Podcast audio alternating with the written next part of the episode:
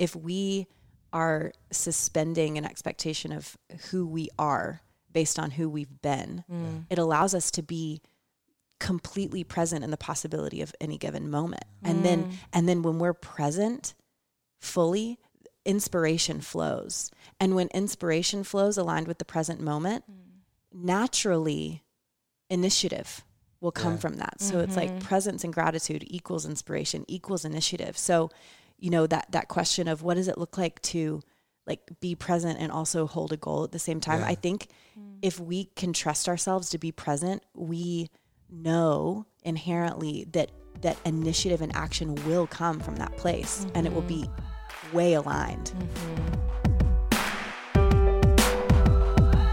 Hey everyone, I'm Kara. And I'm Caleb, and welcome to the Kara and Caleb Show. When it comes to life, we believe it is so important to ask the right questions, but also to learn how to live in the tension and the uncertainty of those questions. Yes, when we learn to live in the tension of unanswered questions, we become more resilient, more radiant, and more human. On this podcast, we explore the questions that have shaped and defined the lives of our guests. And then we dive deep into the beauty and the transformational process that occurs as we wait for answers that may or may not come as we expected. So join us as we explore what's possible when we are able to rest in the tension and live the questions of our lives right now. I've got the heart of a hero.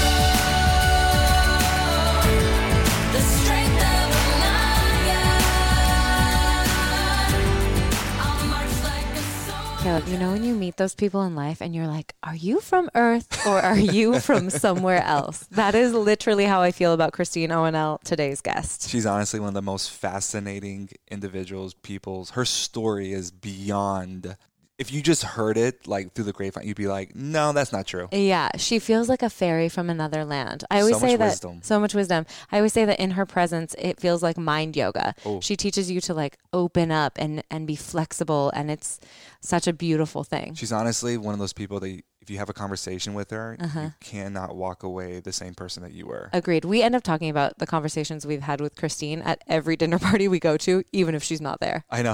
what did you love actually about this podcast? Oh gosh, in this in this conversation, I really loved uh, her perspective on wealth consciousness and how uh, money is energy. It's really enlightening. I feel like there's so much language out there around that subject, but Mm-hmm. It's almost like people use that language because they read it in someone else's book. But with Christine, it's like, no, this is coming from her heart. Like she owns She's this. living it. She's living this. She owns this. And it's radically challenged me, even with, and we talk about this in the podcast. Uh-huh. And I encourage you to get to the part of the podcast where we actually speak about this. But writing a letter to money, Mm-hmm. re- like it really did do something in me. And I'm starting to see the the ripple effects of that in my life financially speaking, which is just crazy. Yeah, and even the question that she asked, that she posed herself, is is so good. Yeah, it's extremely challenging Mm-hmm. in so many different ways. Simply because I think uh, we always have heard, you know, don't let past failures define Mm-hmm. who you are. But she's waking up every day and also saying, don't let my past successes and achievements to dictate my life as well. So what I love about that is she's really working on coming into the present moment every single day Mm-hmm. And staying in the present and staying in the present, not letting failures or accomplishments Mm-hmm. to almost have a predetermined outcome on where she thinks she should take life, but living in the present, opening up her heart space, and allowing the universe to bring to her what is meant to be for her. Yeah, so good. If you guys don't know Christine, she is an executive coach, a teamwork facilitator, an organizational consultant, and an international speaker. Uh, her work is it's focused on supporting positive behavioral change through experiential strategy and elevating self-awareness. She helps companies scale by coaching executives to lead through integrative alignment. She's advised and or coached leaders at Slack, Vanderbilt University, Live Nation, the Entourage. Heck, she's worked with people from the Commonwealth Bank of Australia. Super incredible. Uh, you will absolutely love this conversation. She's so uh, mind blowing. What I actually love about her, though, babe, is at the age of 21, she was named as one of the 10 Clinton scholars to conduct research in the Middle East on conflict resolution and global interdependence. What were you doing at 21? I was not doing that. the range of skills, I remember when she told us this, the range of skills that she actually gained during that time in cross cultural communication, body language analysis, Hostage hostage negotiation. negotiation, and foreign languages still come into play regular, regularly in her work today. Mhm. We're so excited to introduce you guys to her. If you want to find out more information about her, we'll have all of that listed below in the description. Yeah. And we sincerely hope, as always, that this podcast and this conversation blesses you as much as it did us.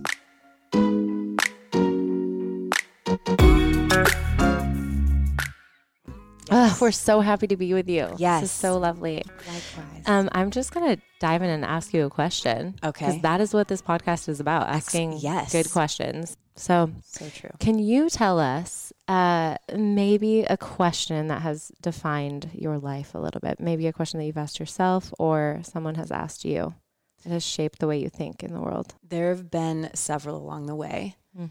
The the freshest one though is it has to do with expectations of self and how I frame up my possibilities by really only looking at what I know Mm. about myself. You know, like what have I accomplished? What have I failed at?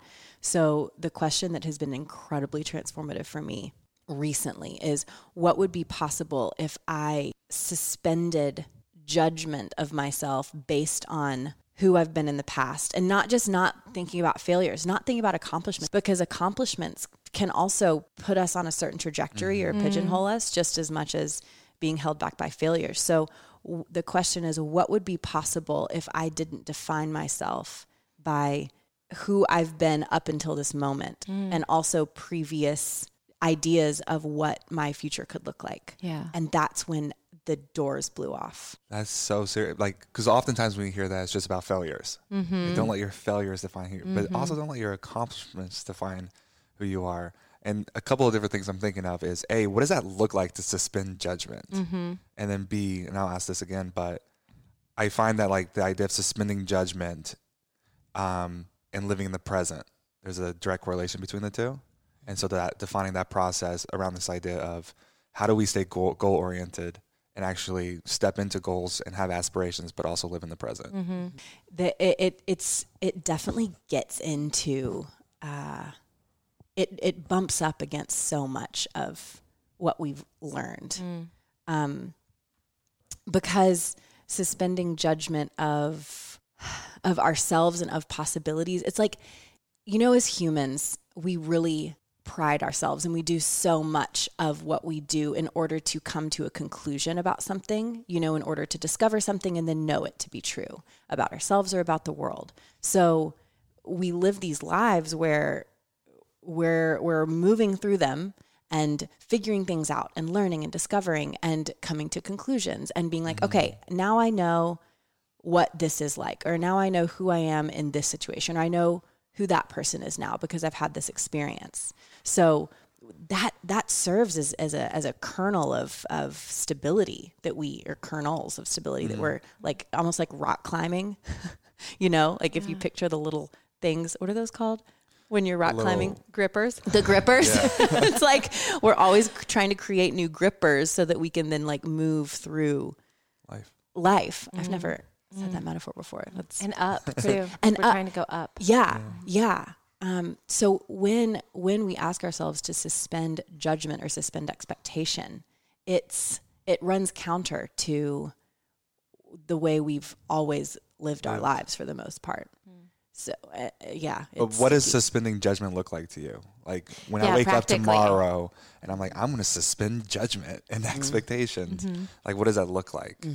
I mean, it's it's really difficult. I mean, Yeah. that, that's why it's my continuing question right now Yeah. because I so have not, good.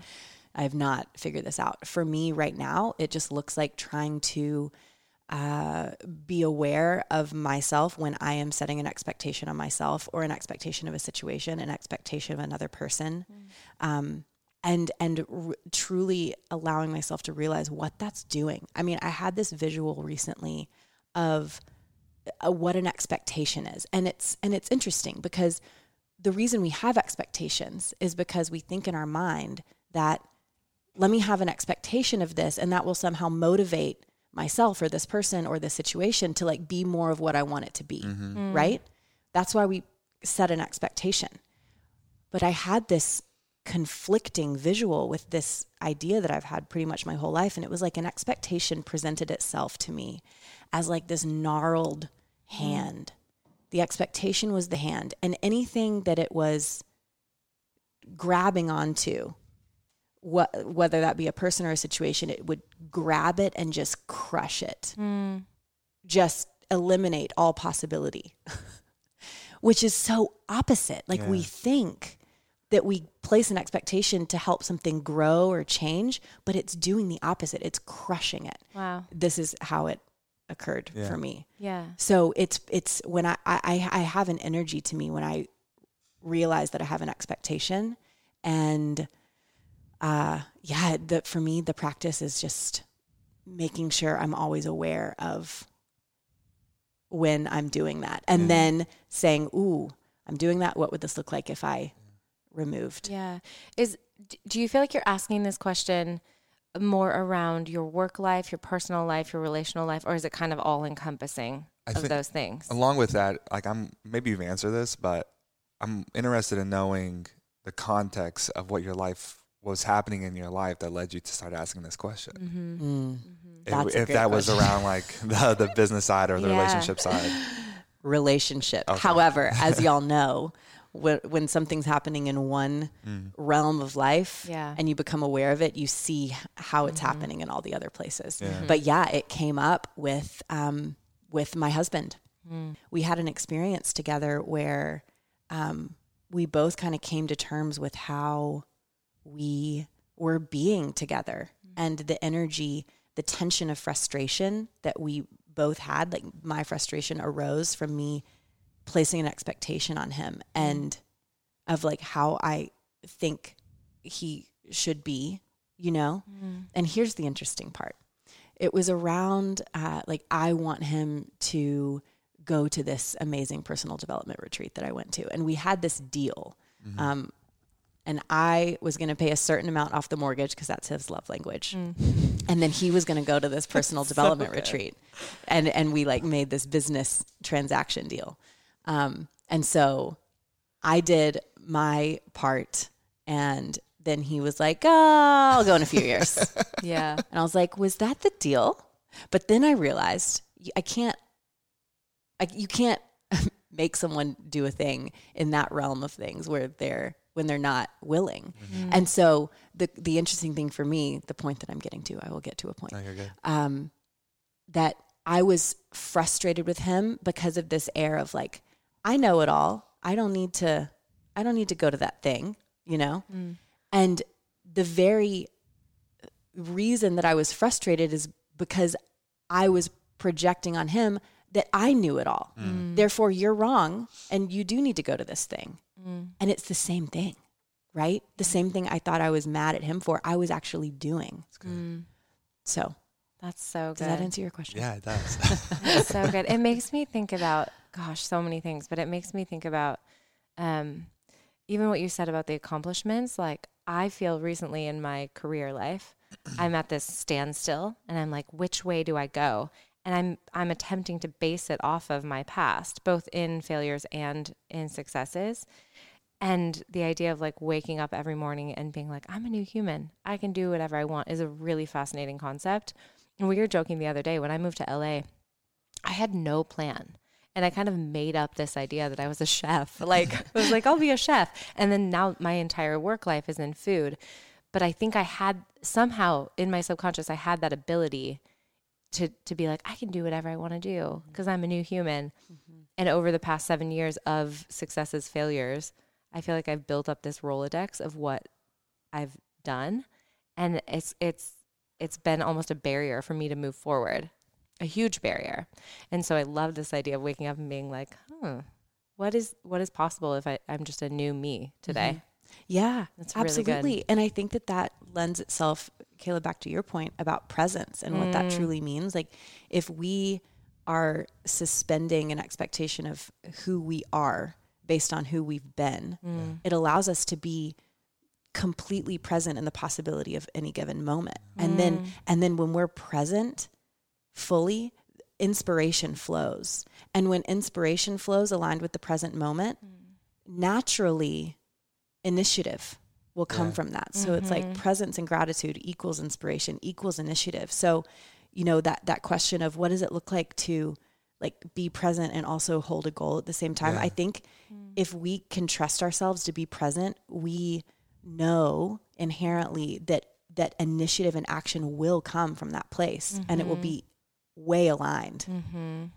I go ahead. No, well, I was just gonna say it's it's it's like the whole concept of like people are so afraid if I'm so self compassionate and I'm so kind to myself and I'm so gentle, I'll just be a couch potato and Right. never get off the couch. Yeah. But actually, when you're self compassionate, you treat yourself better, you eat better, you work out more. Like you you treat yourself so much better. So yeah, Even just trusting that there is a force inside of you that will compel you and to drive you forward as you trust in the present and live in the present. And I find that living in the present and suspending, um, you know, the the thoughts around expectation of who I should be or who I was and so on and so forth. Living in the present is so incredibly hard. I feel like, especially for me, drawing from my own story, because I drew so much worth and value from who I used to be and the things that I've done. Mm. And that's always been the driving force behind my life. And then suddenly, if you're asking me to suspend that and no longer draw worth from that or draw motivation from that, Identity. and I have to do it from the present and live in the present, suddenly I'm confronted with this reality. Oh my God, without that, who am I? I'm not enough. And so I can't actually, I can't live in the present because if I live in the present, I have to face that I'm not enough. Mm. And I'm not actually ready for that yet. And then uh, if, uh, if you take that one step further Please coach me. of yes, yeah, of living in the present means you face that you're not enough. If you are even one step further into what really living in the present means, it eliminates that not enoughness in the same breath. Yes. Mm. You know? Yeah. Because it, it- because there's no it's completely irrelevant. So there so you can't have tension with it. That's so good. Wow. So it's like it's like a It takes a, me a minute a- to like wrap my brain around that. yeah, it's it's a it's the level beyond yeah. what we would normally think of as That's so expectation good. suspension. So where, good. so, because my thing is, is like you know, expectation is the atmosphere um, for disappointment, or some people. I mean, I grew up in the charismatic world, and I think it's defining expectation. So it's like expectation is the atmosphere for miracles. Like have this expectation that God will and God will do, and so on and so forth. Um, but I'm I'm interested in like what does like it look like to cultivate genuine hope in your heart with suspending judgment and letting go of expectations. Yeah, can you have expectant hope? Can you have this expectant hope? And I think it's important that we would define hope Yeah. um, and have it without expectations or some fixation on a particular outcome. Mm, Does that make sense? it makes so much sense. I'm about to throw a big old curveball at you. Okay. Yeah. Give us. So recently, in this contemplation around expectations, I love that we're having this conversation right now. It's so fresh for me. So I recently came to the conclusion that hope is closer to expectation than dreams. So as a society, we say hopes and dreams, hopes and dreams. It's like this light thing. But hope, in my experience of it and how I'm contemplating it right now, um, can be just as crippling. Can you define hope? Hope, yeah. Like I hope it comes out this way. So Like, would you I say hope and wishful thinking are synonymous with the world? Yeah, wishful thinking, hope, expectations. Those are all kind of in the same universe, Okay. and they're in a different universe to me right now than dreaming, mm. dreaming of possibility. Mm. And let, let me let me quote a po- a poem to you. Please. my coach sent this poem to me and it's it's on the nature of falling and it's talking about water and rain and and and basically tracing water's path through nature. And there's this one line where it says something along the lines of and like water i desire to uh oh gosh what was it? Like water i desire to hold the weight of hope against the patience that sorry the weight of hope against the light of patience Say it one more time. Yeah, I'm not even going to act like I know the what that means. The weight of hope Mm. against the light of patience so Oh, I. Oh, it's saying whoa. that hope is weighty Yeah. Mm-hmm. it it weighs us down and that patience and being with something is where the lightness is that's where the the flow is hope is like a is like a paperweight Mm. kind of like expectation Mm-hmm. Do you find that there's a difference between hope when you're unable, t- when you're not living in the present, right? And all the expectations and all these defining forces or the motives behind your life. And you have this hope, and that hope has the potential to really weigh you down, mm-hmm. right? But do you find that there is a different understanding of hope as you're living in the present? Because for me, I say that because I've always had like, you know, this idea of just hope, be better, do better, just hope that it's just, you know, positive affirmations and hope and hope and hope. And I can totally relate to how that's bogged me down and how that's been so weighty for me because my hope was placed in an expectation that things would look a certain way or a particular outcome. And that just suffocated the life out of me. Um, but then there was this idea of like, you know, on June 3rd, I had this monumental, very transcendent spiritual moment where I really experienced for the first time in my life what living in the present felt like. And it was like the moment in my life where I was like, oh my God, this is what I've actually been looking for my entire life. It was like a very tangible, real feeling. And in that moment, it felt like for the first time in my life, there was this utter, utter, like kind of surrendering where I actually felt the the power of the universe or God like actually holding my life mm-hmm. up and I was just resting in it. And it was just this surreal moment of rest and living in the present and I was finally enough. It was enough. Everything was enough. Like, oh my God, like this revolutionized my life because I tasted something that I've been chasing my entire life. But in that moment there was a new hope that I felt like that birthed in me. And it was just a knowing. The knowing that I can fall and I will not hit the ground. And see is knowing the same, Same as as hope hope. See, I would define those two as the same actually. okay mm. okay So I wouldn't define, I would say the world's definition of hope is wishful thinking. But on the other side, when you're actually living in the present, when you've done this work or whatever, and you kind of, I, I hate using that language because like you're over here and I'm over here, but I'm not saying that.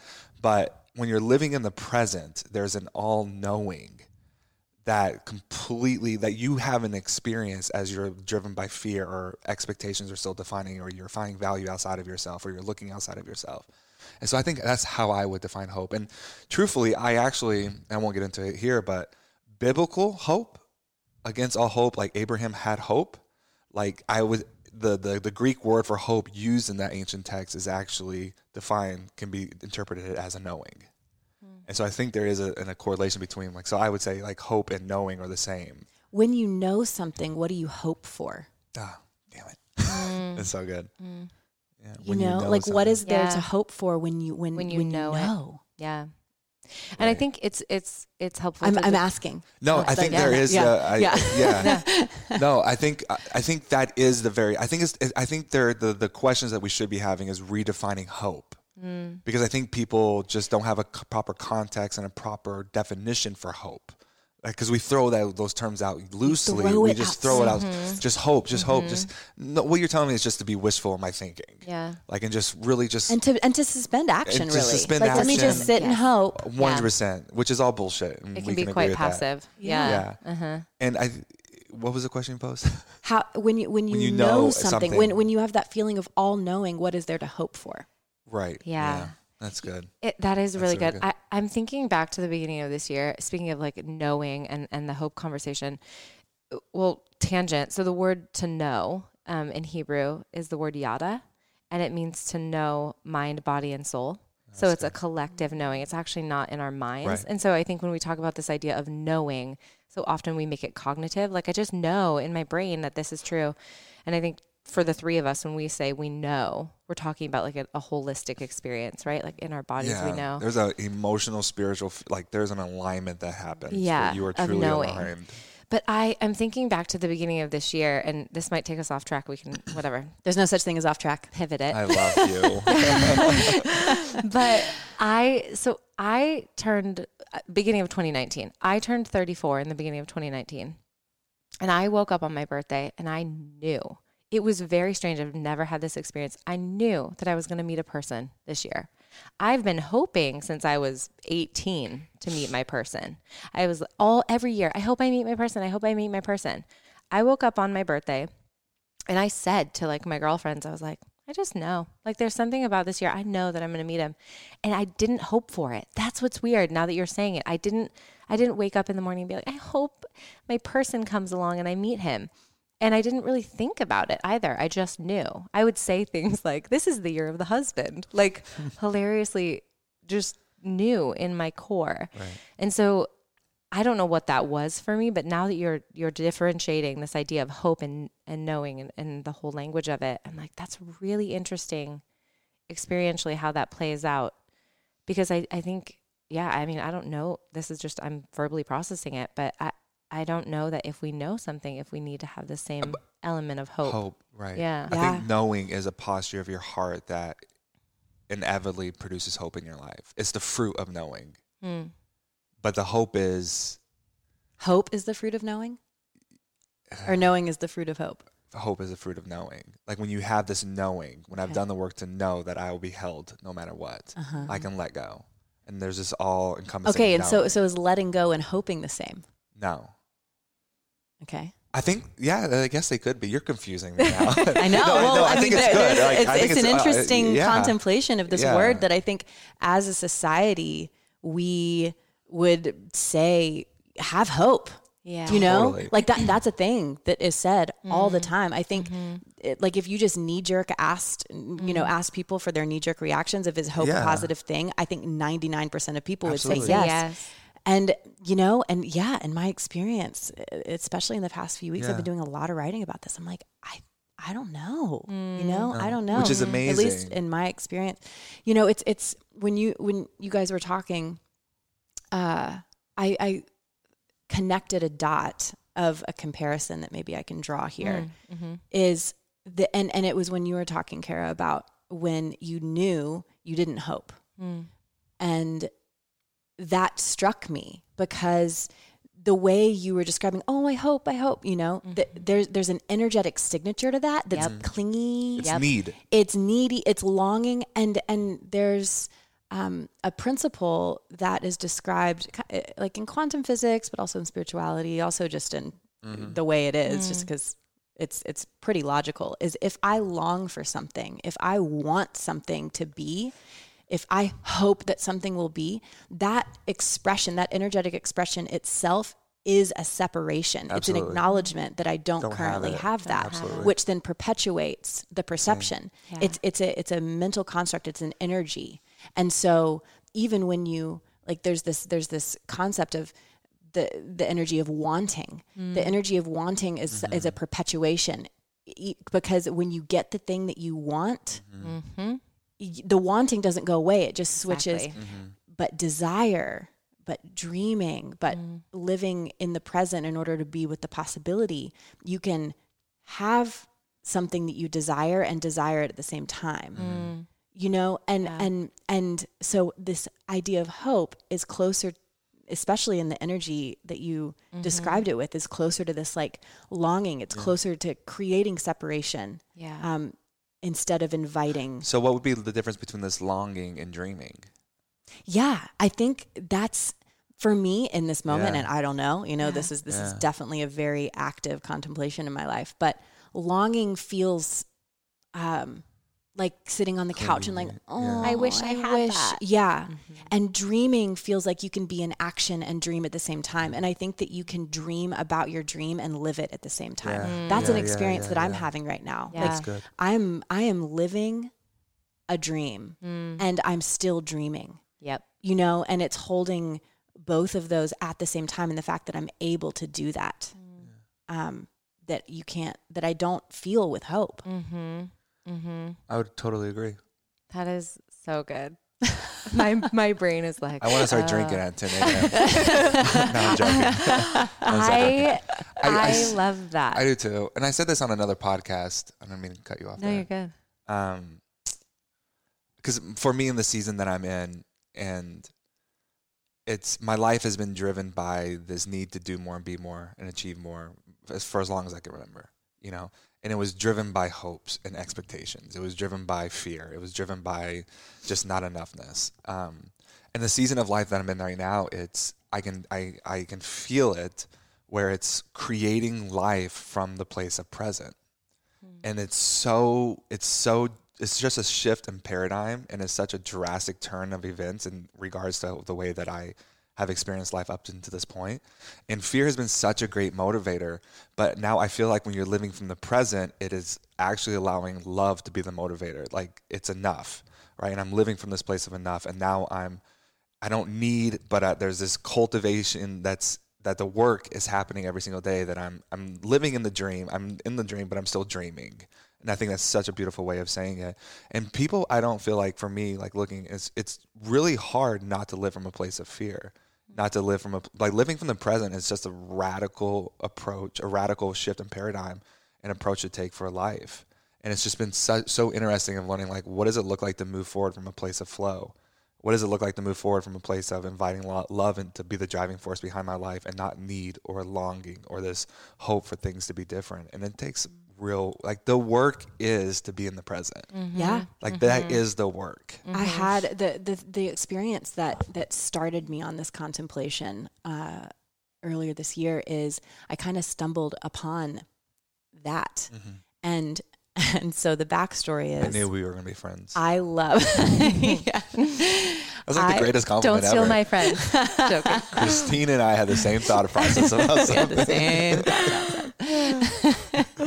So I I live for for like New Year's Eve and New mm. Year's Day mm. because I am the goal settiest goal setter that ever mm. was. Like my whole life, I like I love the day that I'm like, look at this fresh year and look at all this stuff I'm going to accomplish and I'm going to set all these things and I'm going to choose a word and I'm going to choose a set of intentions and I'm going to choose a goal structure and I'm going to create a matrix and a thing, you know, and like map it out. Yeah.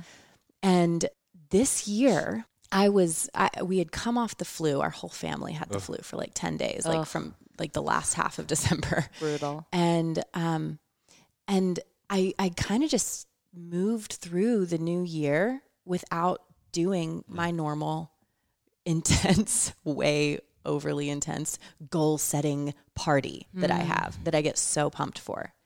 And suddenly it was like a week into 2020 and, and I realized I didn't I hadn't done any of that stuff. Mm.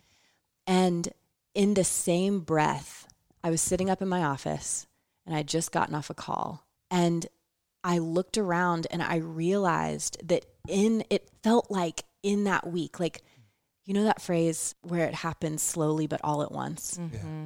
I realized that in a in a matter of days, it felt like I had become the person that I had always dreamed I would be, just in how I operated, like what my baseline mode of operation, assumption matrix, how I would respond to things, you know, how I was with my to-do list, how I was with my work, how I was my, with my family, how I was, I mean, the whole thing. I, and I was sitting in my office and I got off this call and I looked around and just had this experience of myself and I put my head in my hands and I just cried. Uh-huh.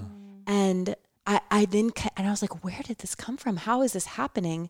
And then I realized, oh, I, this is the first time in my life I didn't crush myself with expectations. So good. Yeah. And and it was and it was because I didn't create all of these crazy goals that I was uh, that I was able to allow myself to come alive in who I already was. And then everything happened. Hey guys, Kara here. I hope you are loving today's episode. I just wanted to take a quick minute to tell you that today's episode is brought to you by Connect Dinners. So, when I moved to LA about seven years ago, I started a dinner party company with the intention of creating safe spaces for people to connect around the table. And I'm so pumped to tell you that Caleb and I have launched a new dinner series called Connect Dinners this year in 2020. Connect Dinners are invite only curated dinner parties for 20 strangers that happen in Los Angeles. They are beautiful farm to table family style meals along with delicious organic biodynamic wines from Dry Farm Wines and they are so much fun. We really believe that when we create spaces for connection, you're able to connect yourself connect to other people, and ultimately connect to the greater whole, which allows you to live a more fulfilled life, which we love. So if you're curious about Connect Dinners, just go to connectdinners.com to find out more information. Our next dinner is February 26th in LA, and we would absolutely love to see you there. Okay, so I know like people listening to this would be like, oh, so I should throw goal setting out the window, Right. right? But goal setting had played a massive role in your life and Oh, setting attention to getting you to this moment Yes. where, wow, Yeah. in That's my why goal it's such setting, a complicated yes. Mm-hmm. thing. Yeah, Yeah. and that's why I think it's so like that. This is the power of learning, asking, living in the questions now. Yeah. Uh-huh. right. It's this idea of like we're living in unanswered. It's not black and white. No, it's Yeah. not. This is great. What works for you in this season isn't Mm-hmm. necessarily going to work for me in this season, in my mm-hmm. season, and mm-hmm. that's why I feel like it's so important to like always come back to yourself and say what's going on in my like what do I need now? What questions are I, am I asking now? Because it might not look the same exactly to Mm-hmm. What you're asking and what you're doing right now. It's a complete individual journey. All of this. yeah, I love that. I, I keep thinking as you're talking about um sorry to bring it back to myself, seven over here, about being a seven, right? Also on the a seven. Enneagram. or, yes, of course. So we are like in incessantly unhappy and unsatisfied, right? And so so much of our drive is looking externally for these things to satisfy, like this goal or this person or this meal or this drink or thing that will actually fill some kind of emptiness inside of us. And there's the I think it's Rumi who says like um don't be lonely the entire universe is inside of you. Or the idea that like we're taught so often. We just heard this beautiful jewish parable about um, the idea that like when babies are born they have all of the wisdom that they would ever need from god inside of them. And when they're born the angels strip their wisdom. And so they they have they think that they have to like go outside of themselves to find all this wisdom when in actuality it's all inside of us. And so I just keep thinking about this idea that like um like it's it's all it's all internal. And the only way to actually access any of it is is by being present. But it's making me think about the book that you sent us. And I want to mm-hmm. I want to like segue over to this book Yes. called A Happy Pocket Full of Money. The best book ever. if you are listening to this, Yes. buy it right now. Get on your Amazon. It's twelve ninety five. Twelve ninety five, and it has this like very vibrant, cheesy cover. Yep, it's the cheesiest ever. I mean, what is that title? Yeah, a happy What- who pocket. named that? A happy pocket full of money. But you are someone, and and with this book, who has been really pivotal in shifting my um, my perception of wealth and mm-hmm. wealth consciousness. Mm-hmm. And I would love for you to unpack a little bit of that for us because I mm-hmm. feel like it, it- tying it to the expectation and the goal setting conversation. and the need for more money. Yeah. Like I, I still am like Or to make goals to make more money, uh, Mm-hmm. uh, which sounds like a really great thing, right? Like Yeah. it's a great thing to make more money. And in my mind, there's this subconscious narrative of like, well, I have to have goals if I'm going to do that. Mm-hmm. So how do we? Can I add something to this too? Yeah. Because I'm just gonna throw it on you. Okay. Um, I also, and speaking from personal experience and something I'm still kind of working through, is this idea that you know, and maybe you can totally debunk this too if it's complete bullshit. But like, we create the wealth in our life. It's you know, wealth consciousness. We create the wealth that we think we're worth. Mm-hmm. Um, and then I have a hard time hearing that, looking at my life, even though like I mean I live in LA and it's great, you know, but I would like to create more wealth and more abundance in my life, um, and not f- intrinsically feeling shame that something's wrong with me.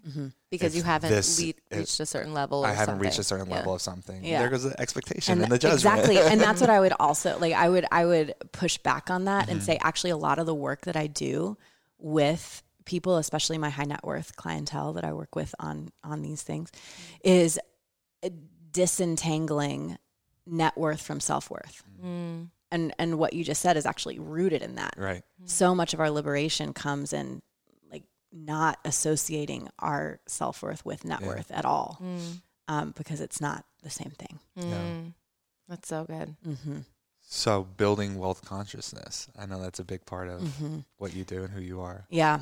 hmm And uh, and Kara, when you were asking your question, what came up was the the the true magic happens, and and I can speak personally in my life, and also from working with my with my clientele in this realm is no matter how much money you have in your bank account, whether it's a hundred dollars or a hundred million, the the magic starts to occur when we come into relationship with what is already and cultivating gratitude for the wealth that we have access to right now. And that's monetary wealth, that's wealth of space, wealth of time, wealth of friendships, wealth of mm. love. Like there's a million different ways to define So wealth. bringing it back to the present. bringing it back to the present. Mm. Like like a, a way to be with how we pay our bills, for mm-hmm. instance. Mm. So good. I have a bill story and a parking ticket story. Please. please. So, so, so often we have this relationship with when we're paying a bill, you know, ah, the bills, uh, whether it's a water bill or a mortgage Taxes. bill or a tax bill, Yeah. we begrudgingly, you know, separate this from ourselves. Um, but that is rooted in a, in a scarcity mentality. If we can be with a gratitude for the, the the the wealth that is currently in our life and taking responsibility and ownership of how we are recirculating that wealth mm-hmm. um, and the intention and the energy with which we're doing that that is where the generative nature comes in. So mm. when you're paying your bill instead of like oh, i can't believe this is another you know $500 $500 for water or for electricity mm. if you just switch that frame slightly and as you are clicking that button online or as you're writing the check saying i am so grateful that i even have an electricity bill to pay. Yeah. and i am paying this because i was given the gift of light at nighttime. Yeah. with when the sun is not here. Yeah. H- what a miracle. You know what i mean? And and paying it like that. Or um, like when i got so this is a philosophy that i that i like to talk about and i really feel like i was being tested the other time um, the last time i was in la i came out of um, the house that i always stay at which i thought the street cleaning was tuesday. It's tuesday on one side of the street. It's monday Yeah. On course. the other side of the Of street. Didn't didn't have a clue.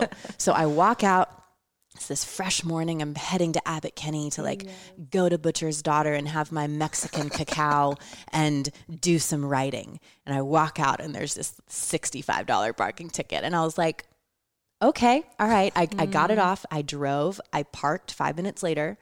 And previously, I've been a person who puts the parking ticket in the uh, glove compartment Yeah. and remains in denial until it's five times the Yes. price of what it originally was, right? Same. Yeah. And then and then just like fueled with just the resentment and anger when I finally go pay it at like two hundred and fifty dollars rather than the fifty. So I sat in the car before I even got out and I pulled up that online portal and I paid that parking ticket and I said, "Ah, hey, City of LA, I am so happy that I'm recirculating this sixty-three dollars to you Yeah. because maybe you're going to use this to plant a tree on one of my favorite sidewalks and I get to enjoy that and I appreciate that I'm given the opportunity to invest in mm. this for myself and for So others. Mm. Here you go City of LA. Mm. Thank you for this parking ticket, right? Okay. Yeah. So I'm like feeling high vibe. I'm like, oh yes, look at me walking my talk. And like I walked to Butcher's daughter. I did my thing. And then I'm like, I'm gonna go, I'm gonna just run down to Allbirds real quick and get a pair of shoes. Got another ticket. Go to Allbirds, spend 10 minutes. I get back to my car. Y'all, I had another parking ticket. Of course you did. It was less than two hours later. Oh my gosh. Oh. So I look at it and I definitely had a rush of just like, yes, it was not in being with my wealth consciousness. And I was like, are you kidding me? You know, I went straight into that mode. Yeah. And then I was like, oh, oh my gosh, I'm leveling up. Yeah, I'm so good. leveling up. So I'm being good. an opportunity. I'm given an opportunity to level up. Wow. He- Here I am being aware. So I mm. definitely had like a huffy puffy fit for a couple minutes. And then I picked up that parking ticket and I got in my car and I pulled up that online portal. I was like, City of LA, I am so happy that we have this growing relationship in which I get to invest in you. I truly love you. My mm. heart is here and I'm happy to do this. Mm. Thank you for inviting my energy That's so good. into your accounts Yeah. because I'm gifting you this Yeah. with intention and love and you know. That's so good. So so that those are those are funny little stories to describe this reality that I have come into experience with of the the more I allow myself to experience the wealth that I have, the wealthier I am. Mm. And metaphorically, yes, but also in very real ways Yeah. as well. Like I, there is a, a, a drastic beyond all drastic measures of my actual bank account when between now when I and when I started doing this work or when Mm-hmm. I wasn't aware of this work and it's inexplicable. It's it's multiples of which you would just be like how's that that doesn't make sense. Yeah. Like like even like debts that people have, you know, like there there was a situation where someone owed me a 100 grand Mm. from years and years and years ago and I had just like Written it off. written it off. Just like it's just I just mm. release it. I release it. I release the expectation of it. I release. I release. I release. Like I would always, my coach would always have me picture like a check written to me for hundred thousand dollars and just l- watching it sail away Yeah. into the light, and just Yeah. like being okay with that. And after six years, seven It years, came back. ca- texted me out of the blue. What's your bank account transfer information? What's the no way. Yeah. Wow. I mean, That's so so also stuff like that, you know, just things that are that don't make any sense. It's Yeah. it all has happened as I have grown in my ability to be with how wealthy I already am. Mm, I We're- like I like the the analogy of you you referenced it, but letting it flow, and it, it sounds so whatever it sounds like, but Mm-hmm. it, the concept of water. And I I had a a good friend Kathy once say to me, "You want more money? It's like water. Just let it flow." And it's it's so simple, but this idea that it does want to circulate. Water needs if it water sits still, it gets stagnant and disgusting. But if it's flowing, it's it's moving, it's making more more. And it yeah, I just love the idea of comparing it to water. Yeah, It's really there's beautiful. Lynn Twist wrote wrote a book called The Soul of Money, Mm. and she and she goes into that concept and and just says it so eloquently. Yeah. Um, and and it's so true. Yeah. It's it's it's like water in so many ways. So as you're getting the parking ticket Mm-hmm. and you're you're walking up to it for someone for someone who doesn't maybe who hasn't done this work yet, Mm-hmm. their natural response would be to be like, "Mm, Pissed. F you Mm-hmm. to the parking ticket, right? So my question is, is it is is the work saying the words of thank you, LA, or is the like what is the actual work? Is it is it the verbalization of thank you, LA, and mm. kind of practicing the words so that your heart follows along? Or is it more attempting to shift like your heart posture around?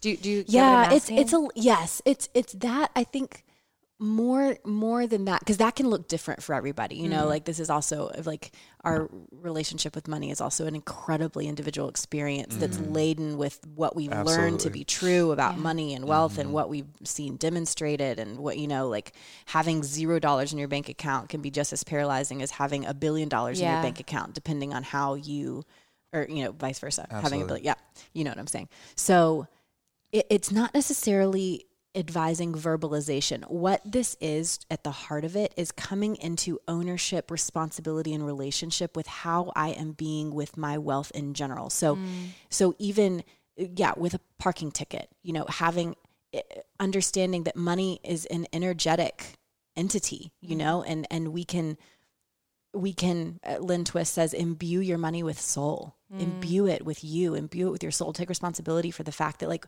whether you're buying a coffee or a pair of shoes or donating to a charity or investing in coaching you know whatever it is that if you do that with with an air of i acknowledge that i have the ability right now to circulate this energy to this store or this person or this entity. Um, something I get my my clients to do, especially when when they when they invest all at once, um, is first of all to frame it as an investment because it is instead of like mm-hmm. a payment or a an mm-hmm. invoice. You know, mm-hmm. it's an investment. And and I ask them to do a meditation where right as they make the transfer, pay the square invoice, whatever it is, that they visualize all of the dollars that make up that amount that they're investing as like a current of energy that's flowing outwards from them mm. and like moving into the world and creating something yeah. that they would love and and so that you can you can take that approach whether you're paying a parking ticket or buying a coffee or whatever it is, mm-hmm. to take responsibility and ownership for Yeah. how we are being with our wealth consciousness Yeah. and Yeah. and and knowing that it does have an effect on the world mm-hmm. And, and it's a it's a it's a never ending ripple yeah, effect never ending. it's it's a like energy cannot be created or destroyed it is So good. and actually something that Allie Fallon told me Mm. now Allie Ford Yes. um, she she was telling me she was reading this book, and you know what? I cannot remember the name of the book, but um, it's a demonstration of how abundant the universe truly is. So, so she said, you take a five dollar bill, and I go buy a coffee from you, and I have my coffee, and then you take that same five dollar bill and you go buy a book from Kara, and then you have your book, and then you take that five dollar bill and you buy a flower. And then you have your flower, and that person takes that same five dollar bill and they buy a banana, Yeah. and they have their banana. That it's that same, Same five dollar $5 bill, bill. that's perpetually creating. people's lives. It's Yeah. it's actually abundant. It's actually Mm. unlimited. generative. Yeah. Yes. Very. So good. I was just like, Oh. oh, that is so true. Yeah. And so that's what we're doing when we circulate Mm. money. Um, you know, it's not even spending money because energy Mm. cannot be spent. I love that. It's recirculating. And so when you frame it like that, there's a lot more ownership over how am I choosing to send this energy out into the world. And then that's when it expands. Yeah. Mm. See, honey, I just recirculated the money for the podcast equipment. Good job, honey. I guess we got to buy more stuff. Kidding. no, I think uh, c- coming from experience, uh, you know, growing up with, there's never enough. Like in money, and it was never demonstrated well in terms of how to handle money. And I know that's so many people's story, and I, I know from experience that I have focused a lot on on just wealth consciousness and really cultivating a position of abundance, a heart position of abundance. And I think the first step really is going back to your question too, is just building the awareness. I think what Yeah. Viktor Frankl says, what his great quote between um, stimulus and response is choice. Mm. And it's this idea of like, okay, I got a parking ticket. Holy shit, I'm about to freak out, but I have a choice to decide how I'm going to respond. Mm-hmm. And it's cultivating, building, and practicing that self awareness of learning, like, oh my gosh, I'm triggered right now, but I have a choice on how I'm going to respond. And then realizing you're not going to get it right. Like, I've gotten so many parking tickets and I, you know, got really angry and I've done the put it in my glove department and not talk, not look at it, just being in denial. Uh, but also learning how to show yourself some compassion for the way that you responded. Yeah. You know, being like, damn it, that was an opportunity to level up and I missed it. But now, a week later, I'm leveling up again. I'm going to level up now. Yeah. Uh, and then that time kind of decreases. Now it's like something happens and now I respond and I level up immediately. yeah. And there's just showing yourself compassion and grace in that process. And that's why it's a practice. It is a you know, practice. and every, everything's a practice. Yeah. It's all a practice. And I truly believe there is no good, bad, right, or wrong when it comes to this. You know, like uh, you brought up Rumi. I love that Rumi quote. And it's longer than this, and it actually gets more profound when you read more of it. But um, out beyond right and wrong, there is a field. I'll meet you there. Mm. You know, like right and wrong is pretty arbitrary. And, um, and I think being in practice and giving all of ourselves grace with what most resonates to us right now and being in touch with why that is. There's so much energy there. Yeah. And um yeah, it's Yeah. the difference in the right thing for you and the next right. Yeah. But- so I'm I'm just thinking for someone who maybe has never thought about the idea of wealth consciousness. Mm-hmm. Um, as you were talking, I was having this memory of when I was like 21 and had it was maybe my second year of counseling. I was in the pit of like self hatred and mm-hmm. self dysfunction and self abuse, and mm-hmm. my counselor, I, I was having a really hard time believing that I was beautiful. And my counselor every day would make me go sit in front of a mirror and out loud say out say out loud to myself, "You are beautiful. You are beautiful. You are beautiful." And I was like, "Hell no, I'm not doing that." But then I did, right? And it was really fascinating over the the course of 6 months a year how like the words that I was speaking actually changed my my perception in my brain. And taking that into money, I was thinking uh, the exercise that you asked us to do, um, to write a letter to money. Can you talk a little bit about that? And maybe for someone who's listening who's never had this idea of wealth wealth consciousness, why that can be a helpful practice. Yeah, it's you know, it goes back to um acknowledging that money is something that we are in relationship with. Mm. Period. Mm-hmm. And we can choose the nature of that relationship. So good. Yeah. um, just like we can choose our response or our reaction or anything else. Um, yeah, and and it helped me. Uh, there's who wrote this book? Um, is it Kate Northrup? She wrote "Money: A Love Story," Mm. and so it's uh, like she talks about some of these components. And um, when you write a love letter to money. You can see money as something more than like numbers on a computer screen or number on numbers on your phone screen. Hmm. Um, and you can you you have an opportunity to get real with what your mm-hmm. assumptions have been your whole life mm-hmm. and to apologize. It's almost like hmm. it's almost like um, you are you are claiming a redo for a relationship in your life with someone who's always been there for you hmm. and who's like been behind you and you know fired up and and rooting for you that you've just like pretended like is not there mistreated or said mean things about like money's the root of all evil or Right, like right. I don't care about money. Money's not what motivates me. Blah blah blah blah. You know, like the we say so. You know, even those like those last two things, like people almost say that as like a badge of honor. Like I'm not motivated by money. Yeah, I have Yet- a friend who says that a lot. You know what I mean? Yeah. And we are like I I see I get that and I've mm-hmm. also said that myself at, at times in life, but I'm now in this relationship with money where I'm like, no, I am motivated by money mm-hmm. because you know what? I understand that because money is an energetic entity and I am in relationship in this really powerful way that I'm proud of with money that the more money that circulates through me and my specific accounts and the way that I'm recirculating that out into the world, like I want more of that Yeah. Yeah. for myself, for the world, for you know what I Yeah. mean? And you It takes know, a trusting of yourself. I, and I'm like, it does. Yeah. And I'm and I'm thinking about like if I heard someone say that a few years ago, I would definitely be like, oh, and you know, probably have judged them a little bit. The know, writing just letter? being- or no, Oh, just like okay. being like, no, I am Yes, motivated yes, by yes. money. Yeah. totally. Um, but I've disentangled that archetype That's of good. someone who's only motivated by money because they mm. don't care about anything else. No, I'm motivated by money because I care. About other I care about everything Yeah. else. Yeah. You know so what I mean? Yeah. That's so good. Yeah. Because it's like the I claim, I claim that. I, such a false humility. Mm. yeah, that- and it's it's a it's a yeah. Y'all y'all see what I'm I actually wrote I'll a stop letter trying to to money. validate. No, I did. We I both actually just pulled it up. I said because it was extremely healing for me Mm-hmm. when I wrote this, and it flowed. Where I was like, I had a 45 minute flight from like Yakima, Washington to Seattle. I was like, okay, I'm gonna do this, and I was like, Yeah. but I said on. I'm gonna read you a little section. yes. It says, every time you came into my life as I got older, there was a part of me that has always felt increasingly more stupid with you. You have to understand that as much as I blamed you for this relationship, I didn't know any better. Nobody came into my life and taught me how to actually have a thriving relationship with you. All I had and all I was left with was what I felt, and I felt at my core, and it wasn't what I felt at my core, and it wasn't pleasant. I felt stupid when I didn't know how to handle you. I felt shame for how I did handle you in the past, and I felt immense fear that I would continue to fuck this up. And as a result, I've resisted you and pushed you away and time and time again.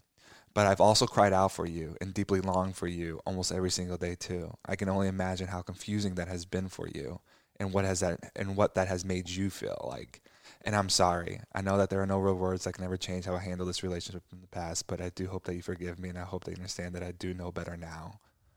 And it was like so powerful. it really was so and, powerful. and and like and that's and that's why writing this mm-hmm. letter yeah.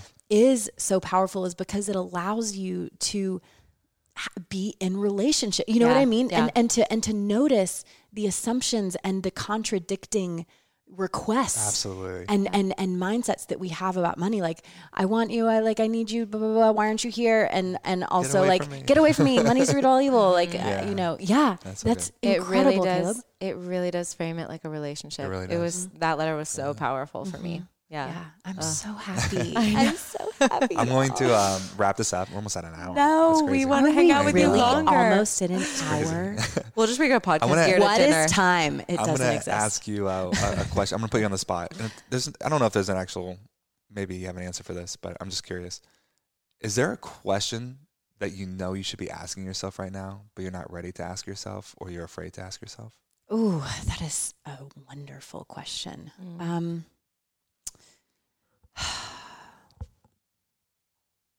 I'm really, I have my eyes closed right now. You're I'm good. really thinking about that. My knee jerk is, is I can't think of one. That doesn't mean there's not one. Right. Mm. Um, It's a big question. It is a big question and it's an important one. Uh, in the past, I have uncovered many of those. Yeah. Um, right now, I'm at a I'm at a place where I am I'm being with all of the hard things of the pa- of 2019, um, and I'm working on asking the questions about all the things that I you know tried to breeze by or cover up or patch up or whatever. Um, and I'm doing that work with my executive coach. So I'm I'm very much in the process of of Mm. asking the hard and hidden questions. So I can't think of No, one it's in good. this moment. So good. Um, well, thank you for this, and I and I know I speak for Kara when I say this, but I just want to honor you Thank um, you. and all the work that you've done because I know what you put out into the world today, all the goodness, all the magic. It didn't come without a cost, Mm-hmm. and I just want to say thank you so much for continuing to show up because I know it wasn't all bubbles and rainbows the whole way through, right? I know that there was a lot of work to do, and it, it cost you a lot to get here, and I think. I can speak for both of us when I say thank you sincerely. Like I honestly, your post notifications, like you don't post much on Instagram, Mm-hmm. but I have your post notifications turned on Right. so that when you do post, I'm like, What is yes. Christine saying? What does so Christine much. say? What does Christine say? That Because should be our wanna new mon- it. our mantra. What does Christine think about that? Yeah. Um, but so thank you, and thank you so much for taking the time and inviting us into your beautiful home. Yeah, you. you're a sage of Very wisdom. beautiful words. Thank you, Bertha.